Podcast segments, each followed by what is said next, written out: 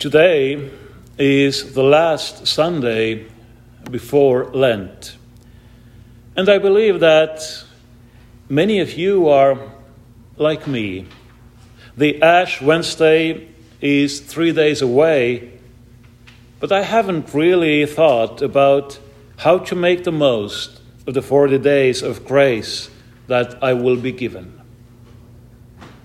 Of course, there are some simple self evident things that we can and must do during Lent, such as limiting eating and drinking, and devoting ourselves more than usual to prayer and charity. It would be great if Lent helped us grow in faith and knowledge, in learning and following God's word in good deeds and in self sacrifice. But wait, isn't that exactly what the Apostle Paul is talking about in today's epistle, and not at all in the most encouraging way? Let me remind you Though I speak with the tongues of men and of angels, and have not charity, I am become as sounding brass or a tinkling cymbal. And though I have the gift of prophecy and understand all mysteries and all knowledge, and though I have all faith, so that I could remove mountains, and have not charity, I am nothing. And though I bestow all my goods to feed the poor, and though I give my body to be burned, and have not charity, it profiteth me nothing. We could ask how this is even possible. How is it possible to do good, even give your body to be burned, without having charity? In fact, it is quite possible, since even such seemingly noble actions can be done in an extremely selfish way. Let us think of those high spiritual benefits that St. Paul mentions at the beginning of the epistle speaking with the tongues, having the gift of prophecy and understanding possessing of knowledge and faith. How easily it can happen that someone wants all this just for himself, in order to inherit eternal life, in order to feel smarter and better than others. Finally, even in order to dominate, control, and manipulate others. There is nothing worse than religious selfishness and spiritual arrogance, and it is an obvious fact that it threatens us all. This, by the way, is why St. Paul wrote about it to the church in Corinth. If we, re- if we read the beginning of his first letter to the Corinthians, we see that this church was divided into several factions, all of which belittled each other and considered themselves superior to others. St. Paul told the Corinthians that this was wrong and exhorted them to remind themselves of who they really are not many wise men after the flesh, not many mighty, not many noble, but God hath chosen the foolish things of the world to confound the wise. And God hath chosen the weak things of the world to confound the things which are mighty, and base things of the world, and things which are despised hath God chosen, yea, and things which are not, to bring to naught things that are, that no flesh should glory in his presence. So, while we most certainly must strive for the fullness of both faith and the knowledge of God, especially during Lent, we must not allow this to become a source of spiritual pride within us.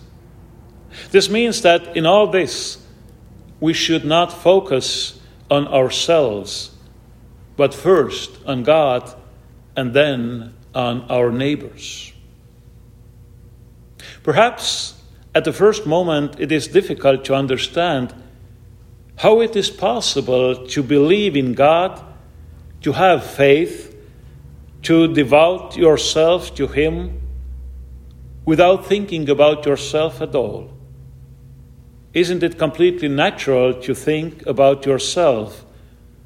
Since the Bible also speaks about faith mostly in the context of salvation. Why else should we believe if not to save our souls? Even the traditional baptismal liturgy of the Western Church begins with the following questions and answers. In English, what dost thou ask of the Church of God? The answer, faith. What does faith bestow on thee? The answer, life everlasting. But the baptismal liturgy continues immediately. If then thou wilt enter into life, keep the commandments.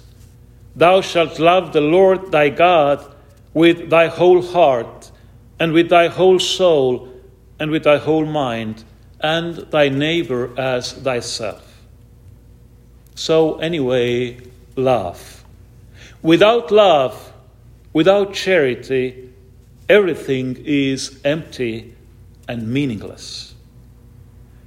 We must believe for the sake of love, for the sake of charity. We must believe in God, that is, entrust ourselves to Him in love, because God is worthy of both faith and love. There is no one who is comparable to God in this respect. Our faith must not be asking what we can get for it or by it. Our faith must be an unconditional surrender of ourselves to the one in whom we cannot help but believe, and whom we cannot help but love because he himself is love. True love, true charity is the opposite of all selfishness and self centeredness.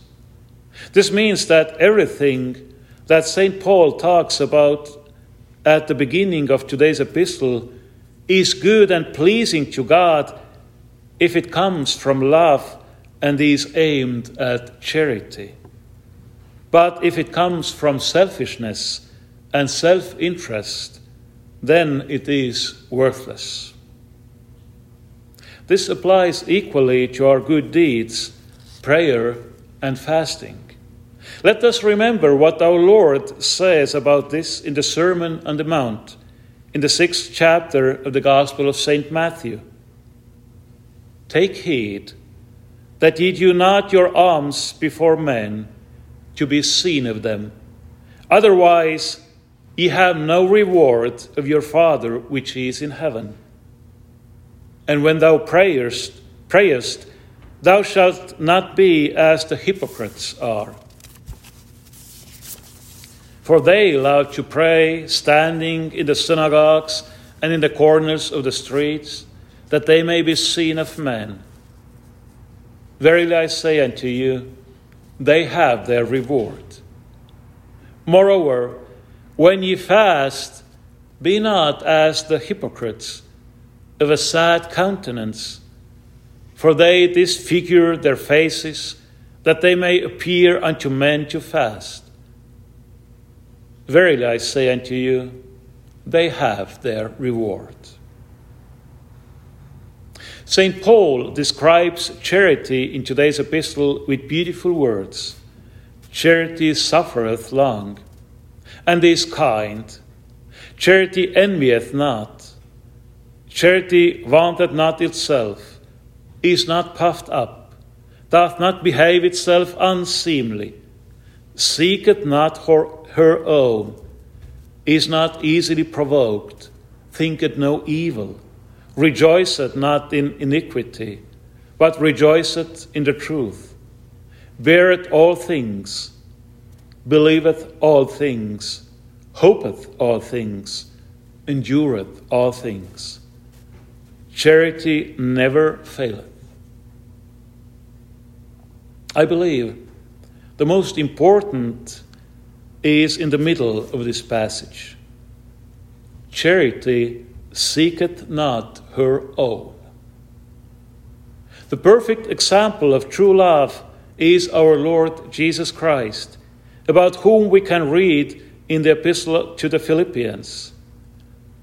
Let this mind be in you, which was also in Christ Jesus, who, being in the form of God, thought it not robbery to be equal with God but made himself of no reputation, and took upon him the form of a servant, and was made in the likeness of men.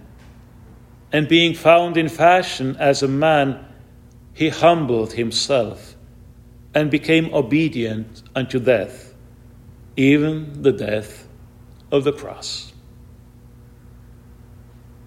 That is why the most important and also the best thing we can do during the coming Lent is to look more and more devoutly to the cross of our Lord and ask Him for help and strength so that we can take our cross upon ourselves and follow our Lord in true charity, not for our own, but for His glory, and not for our, our own, but the benefit of our neighbors. Fasting and prayer must certainly help and support us in this, making us humble and grateful to God and sensitive to the needs of our neighbors. May the Almighty and merciful God help us in this. In the name of the Father, and of the Son, and of the Holy Ghost. Amen. Amen.